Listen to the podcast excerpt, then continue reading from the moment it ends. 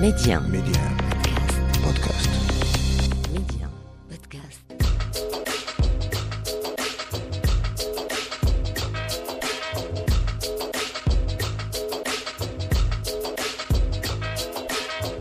Et c'est toujours avec un énorme plaisir que l'on vous retrouve sur Média pour cette nouvelle escale culture au cœur de l'Afrique.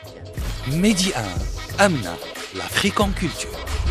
Et nous irons tout d'abord eh bien, nous immerger dans la 15e édition du Festival de la culture soufie qui se déroule donc euh, en plein cœur de la ville de Fès. Il a ouvert ses portes le 22 octobre avant de les refermer le 28 octobre prochain. Placé sous le signe de science et conscience, eh bien pour cette 15e édition, un programme dense et très éclectique nous attend.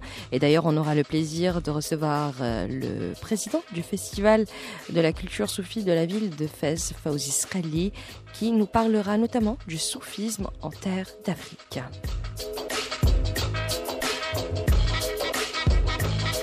On recevra également Galem Sar, slammer, conteur, passionné par la culture, les cultures africaines et sa tradition profondément liée à l'oralité et à la mémoire. Selimgar se bat au quotidien pour donner au conte africain une pérennité une visibilité tout en faisant écho au slam, un art de plus en plus en vogue sur notre continent. Sinon, nous parlerons également cinéma 7e art avec Yoroli Delnyang, réalisateur du court-métrage La danse des béquilles. On se fera un plaisir que de revenir sur cette petite pépite cinématographique. Et comme promis, place tout de suite à la 15e édition du Festival de la culture Sophie qui se déroule en plein cœur de la ville de Fès et du 22 octobre au 28 octobre.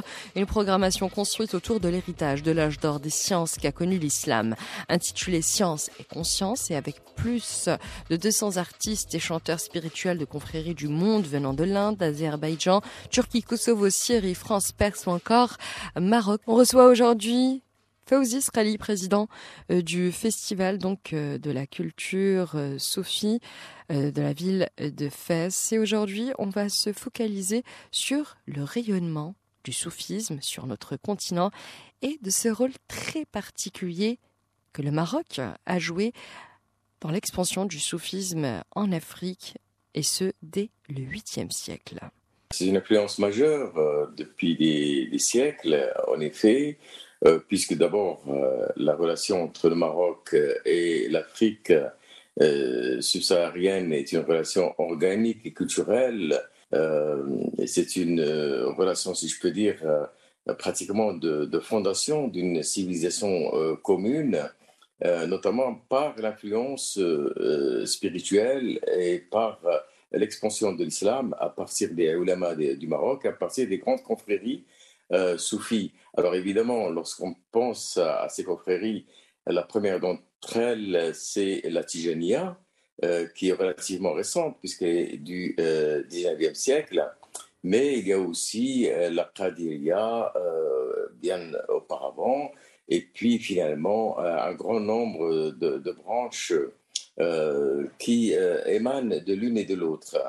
tu sais, bien sûr, euh, l'Afrique de l'Ouest qui est, la plus irriguée, si je puis dire, euh, de cette influence. Mais simplement, il y a maintenant une, évolution aussi de ce point de vue-là, puisque euh, dans les dernières années, il y a eu la fondation aussi Mohamed VI des ulama africains. et nous savons que de ce point de vue-là, le Maroc est, si je peux dire, témoigne, exporte, mais le mot exporter est un petit peu euh. C'est plutôt dire qu'on crée des centres d'éducation, de formation des imams qui portent cette vision de l'islam, qui est une vision où s'interpénètre euh, à l'aspect juridique malikite euh, qui est propre au Maroc, euh, la théologie acharite et la dimension spirituelle qui est celle du soufisme. Et je voudrais savoir également, puisque voilà, euh, dans de nombreux pays, on retrouve le soufisme, que ce soit euh, en Inde, au Maroc, euh, en Afrique, et on va rester sur notre continent. Est-ce que le soufisme en terre africaine a ses propres caractéristiques qui le définissent, qui lui donnent une identité propre en quelque sorte? Le soufisme a cette caractéristique d'abord d'être une culture et une culture vivante. Ce qui fait qu'il prend, comme chaque culture vivante, la coloration du terroir par lequel il passe et dans, lequel il s'exprime. Euh, c'est euh, par exemple le cas euh, en Asie, n'est-ce pas, en Indonésie, en Malaisie, en Chine et ailleurs, où le, soufisme va prendre cette coloration asiatique toute particulière que l'on connaît par plusieurs de ses expressions, mais la même chose euh, en Afrique euh, en général, aussi bien en Afrique du Nord qu'en Afrique noire, il y a euh, une forme de convivialité, d'esprit de, communauté, d'esprit de solidarité. il y a aussi le fait d'exprimer cela dans les langues vernaculaires, originelles, n'est-ce pas C'est la langue des Peuls, le Bambara, d'autres langues encore. Et donc, il y a cette adaptation, si je puis dire, à l'esprit local et c'est ce qui fait la force d'ailleurs du soufisme, et c'est ce qui permet de véhiculer les, valeurs. Euh, on a pu observer que, par exemple, là où le soufisme a irrigué un peu ses traditions locales et il a su les intégrer, eh bien, il y avait une forme d'harmonie, une forme d'écosystème culturel et solidaire qui était particulièrement propice, et aussi un esprit de tolérance euh, vis-à-vis des autres religions, vis-à-vis des autres spiritualités. C'est ces choses qui caractérisent, comme on le sait, tout particulièrement euh, la culture marocaine. Et donc, de ce point de vue-là, il y a aussi cette, cette influence euh, qui s'exprime de cette façon-là. Et aujourd'hui, eh bien, nous sommes euh, donc à la 15e édition du festival donc de fête de la culture Sophie du 22 octobre au 28 octobre. Et on sait qu'il y a une très belle programmation qui nous qui nous attend. Et voilà, on est, on a, on est plus que ravis. Est-ce que vous pouvez nous parler brièvement de ce qui, voilà, de ce qui se passe, euh, qui se passera lors de cette 15e édition?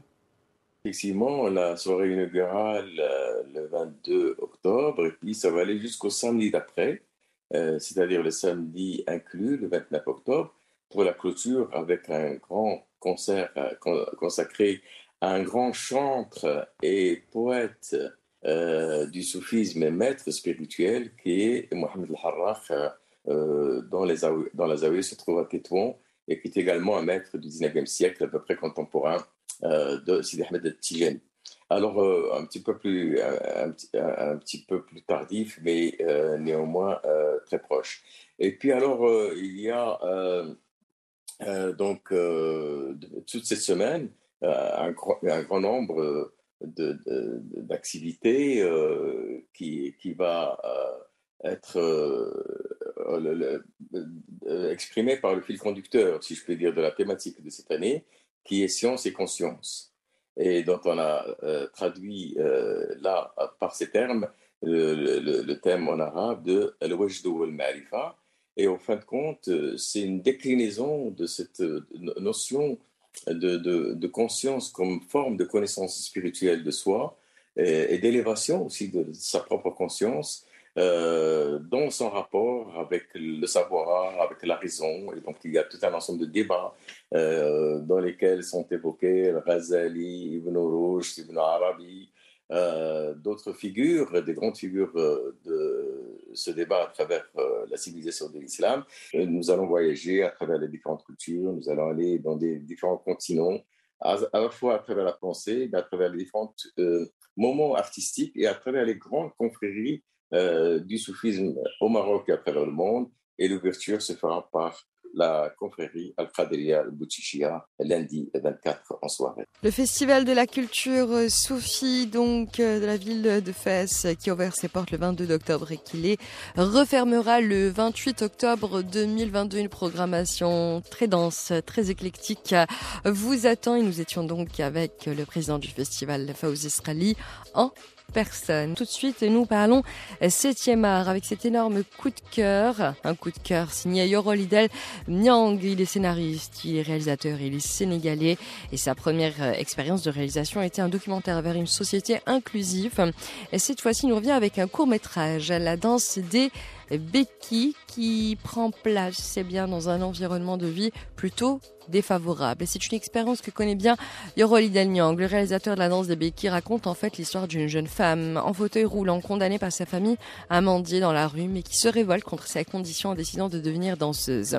Yoroli Delnyang lui-même se déplace avec des béquilles. Il dit avoir voulu, je cite, faire un film sur l'engagement, mais aussi pour valoriser les personnes porteuses de handicap. Selon lui, tout le monde peut faire du cinéma. D'ailleurs, on écoute tout de suite un extrait de la bande-annonce et on arrive juste après.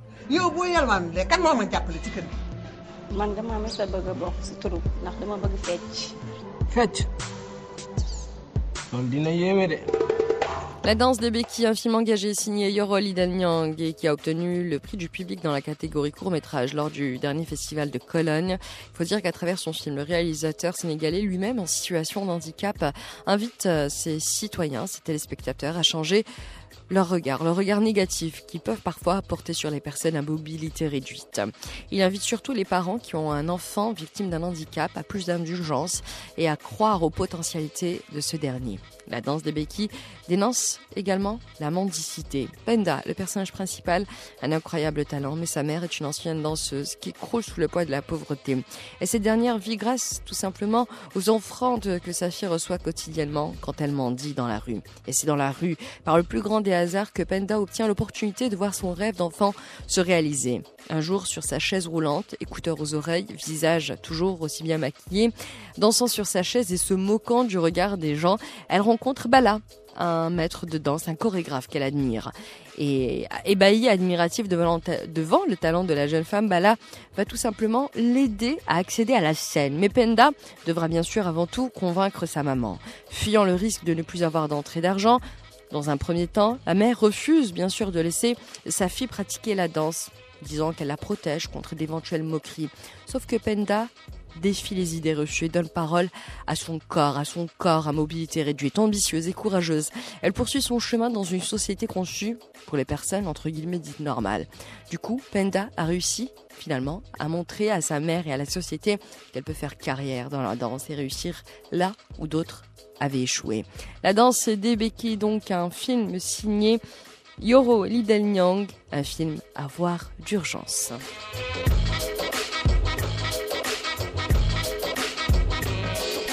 Et après avoir parlé septième art, on reçoit tout de suite Galem conteur, slammer, passionné de la culture africaine et de l'Afrique avec un grand A. Galem œuvre au quotidien pour redonner au conte sa place d'antan. Car en Afrique, le conte fait encore partie, qu'on le veuille ou pas, des sources intarissables d'inspiration pour les artistes, pour, pour une raison ou pour une autre. Cet art de la parole et de la mémoire imprègne profondément la manière d'appréhender l'art sur notre continent. L'oralité africaine fait partie intégrante de notre héritage culturel et artistique, malgré le fait qu'elle se perd de plus en plus. C'est une tradition, effectivement, qui d'une certaine manière a eu du mal à résister euh, aujourd'hui. Par contre, effectivement, là, on se bat pour la faire revivre. Euh, et euh, il y a de plus en plus de formations et je pense qu'il y a énormément de choses à faire sur le, sur le compte en fait il y a énormément de choses à faire euh, et il y a un réel besoin. Le public n'est pas forcément la même, les mêmes personnes.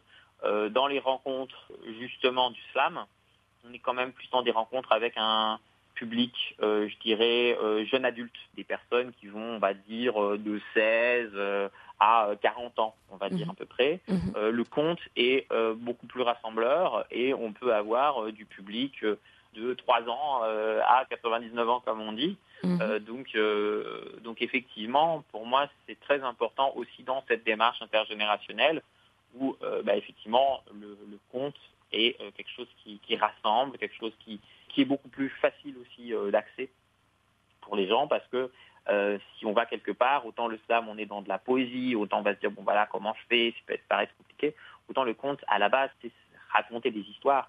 Et ça, quand on est sur une scène et qu'on compte, et qu'on dit à quelqu'un du public, bah, est-ce que vous voulez vous essayer, est-ce que vous voulez raconter? À La personne, elle vient, elle peut raconter, etc. Donc c'est raconter des histoires, être là euh, et pouvoir passer une soirée où bah, chacun va raconter une histoire, c'est quelque chose qui, qui, est magnifique. Alors bien sûr que bah, nous, c'est dans, dans, un sens professionnel, où on écrit, où on réfléchit, mais c'est un art qui, je pense, redemande à être développé. Et avec l'ère des réseaux sociaux, ça peut aussi euh, prendre de l'ampleur assez rapidement, parce que c'est une question de tendance Et demain, si je dirais le, compte est remis à jour, on peut avoir énormément de nouveaux, de nouveaux compteurs et une nouvelle génération hein, de compteurs, de compteurs africains. Et vous parlez donc de ce regain d'intérêt pour le slam.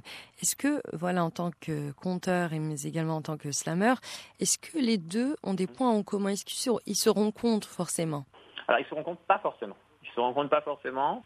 Dans le slam, il y a plusieurs manières de slammer. Mmh voilà, il y a des personnes, comme on peut le voir, comme Grand Corps Malade ou d'autres, qui, qui, peuvent être vraiment dans l'histoire. Hein. On a des personnages, des histoires. Et puis, il y a aussi des slammers qui sont vraiment purement dans de la poésie oui. Euh, et qui sont beaucoup plus du côté poétique. Et là, il n'y a mhm. pas de narration du tout. Donc on peut avoir un slam narratif, même si la narration se fait, euh, je dirais, euh, avec une certaine poésie. C'est pas exactement la même chose. Et puis le, le, le, conte est d'une certaine manière un peu plus proche du théâtre aussi, parce que les personnages, on va les faire vivre. Même si on est seul sur scène, on a du dialogue. Mhm. Il n'y a pas de dialogue dans le slam. Euh, même si ça pourrait exister, mais dans tous les cas, euh, voilà, dans le conte, les, personnages vont à un moment donné pouvoir parler. Le, le conteur va s'effacer au profit à un moment donné des personnages, mais s'il reprend le dessus à un moment donné, mais il va donner la parole. Euh, voilà, c'est à ce moment-là qu'il rentrera. Et là il prend la parole et il dit. Comme je dis, on peut se rapprocher sur certaines choses, on peut s'en éloigner avec du slam plus poétique, et le conte peut être aussi d'une certaine manière proche de l'aspect théâtral, même si la difficulté des gens qui font du théâtre, ils ont l'habitude qu'on leur donne un rôle, et donc pas l'habitude de prendre un rôle d'eux-mêmes. Ça veut dire que euh, le, ce qui est important dans le conte, c'est de pouvoir à un euh, redevenir conteur. Et comment vous expliquez euh, ce regain d'intérêt donc de ces jeunes gens, donc sénégalais mais africains, de manière générale pour le slam Pourquoi il ce regain d'intérêt, d'attention? Parce que c'est une pratique littéraire, une pratique poétique, et je pense que les, il y a une jeunesse africaine, du moins pour au moins le Sénégal, une, une, jeunesse qui, a, besoin de s'exprimer euh, et qui n'est pas forcément euh, dans la musicalité, qui sont des poètes en fait, qui sont des poètes mhm. et qui trouvent une scène pour donner leur poésie en fait. En fait, il y a énormément de poètes en fait en Afrique et euh, le fait que le slam ait pu émerger comme une scène en fait. Le slam c'est une scène en fait où mhm. on va pouvoir bah, déclamer ce qu'on veut d'ailleurs, euh, et donc euh, des open mic, et donc les gens en fait ils sont heureux parce qu'il y a énormément de personnes qui écrivent de la poésie, mais et même de personnes qui publient d'ailleurs de la poésie, mais il n'y avait pas forcément de scène où les gens ils venaient, ils, lisaient leur, leur, leur, leur, poésie. Et là, bah, en fait, bah, les gens, ils écrivent, en fait, ils ont une pratique d'écriture, et là, ça leur a permis bah, de se dire, bah, en fait, je peux arriver devant un public, ça permet de, voilà, de partager avec les gens, et en fait, c'est comme si euh, les gens avaient déjà ça. Les gens aiment, aiment écrire, en fait, vraiment. Oui, et, et ça leur a permis de, Et puis même, il y a beaucoup de gens qui disent, mais j'étais timide et j'ai commencé à faire du slam euh, parce que j'écrivais et que justement, j'enfermais ma timidité dans mon écriture. Et que le fait de faire du slam, bah, ça m'a euh, enlevé un peu cette, cette timidité. voilà, j'étais un peu introverti et puis je me suis, pas extraverti, mais j'étais un peu introverti et le slam m'a aidé à m'ouvrir. Il y a aussi de ces slammers qui, n'écrivent jamais, mais qui sont capables de mémoriser un texte, de l'avoir créé dans leur tête, juste en se le racontant. Ils se créent le texte mhm. et euh, ils vont aller après le, donner à entendre, mais ils ne passent pas par le, par le papier. Par le papier. C'est ce type de, de slammer qui est assez intéressant. Qui sont connectés. Oui, qui sont connectés, oui. Mais je pense parce que la, la, la, justement, la mémoire, euh, la mémoire euh, africaine, la pensée africaine, euh, à la base, quand on parle de l'oralité, c'est qu'on n'écrivait pas. Donc l'oralité, c'est aussi l'apprentissage par l'oreille. Et donc euh, c'est des, des, des, artistes de la parole, des artistes de l'oreille, des artistes de la mémorisation aussi, parce que c'est aussi, ça demande une capacité de mémorisation de textes des fois très longs, mhm. où on arrive sur scène et on est capable de parler 5 à 10 minutes, à 15 minutes, et à raconter, raconter quelque chose. Alors si la personne ne l'a pas écrit, eh ben, elle est capable de l'avoir mémorisé, de l'avoir appris, de l'avoir parcurisé. Donc c'est des choses qui sont aussi magiques dans, dans, ce, dans cet art-là. Merci beaucoup Galem Sar d'avoir été avec nous et d'avoir partagé avec nous eh bien, vos nombreuses passions. Merci encore.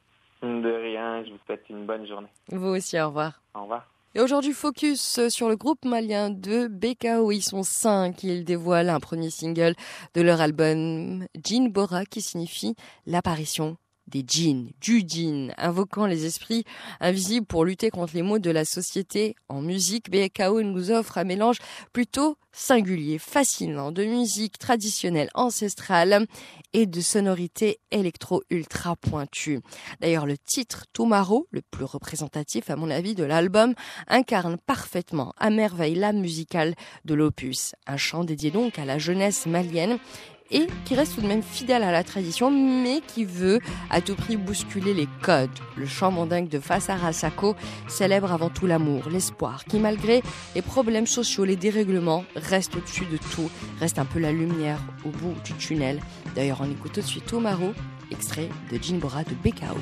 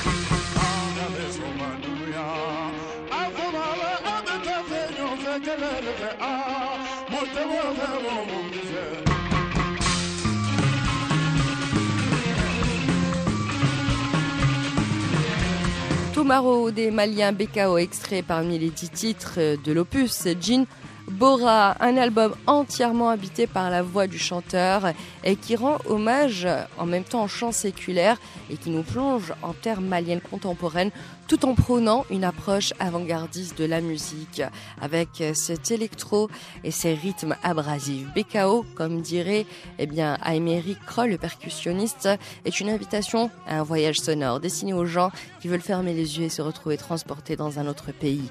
C'est un son unique, un mélange de musique traditionnelle malienne et du son underground anglais avec la saturation des amplis, tout un programme que l'on a adoré dans l'Afrique en culture.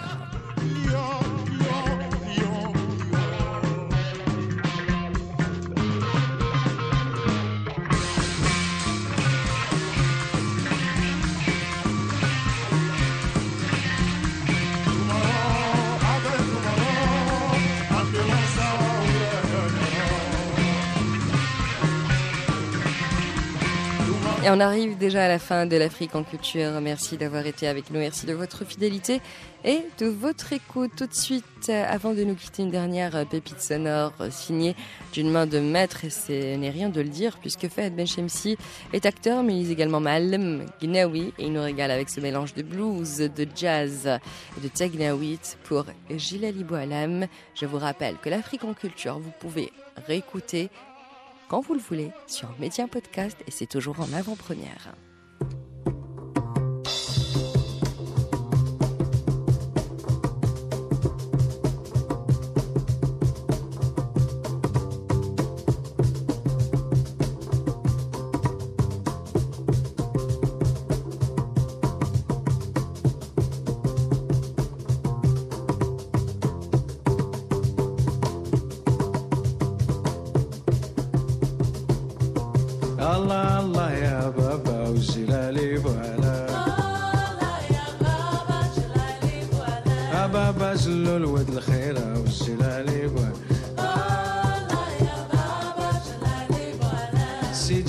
يا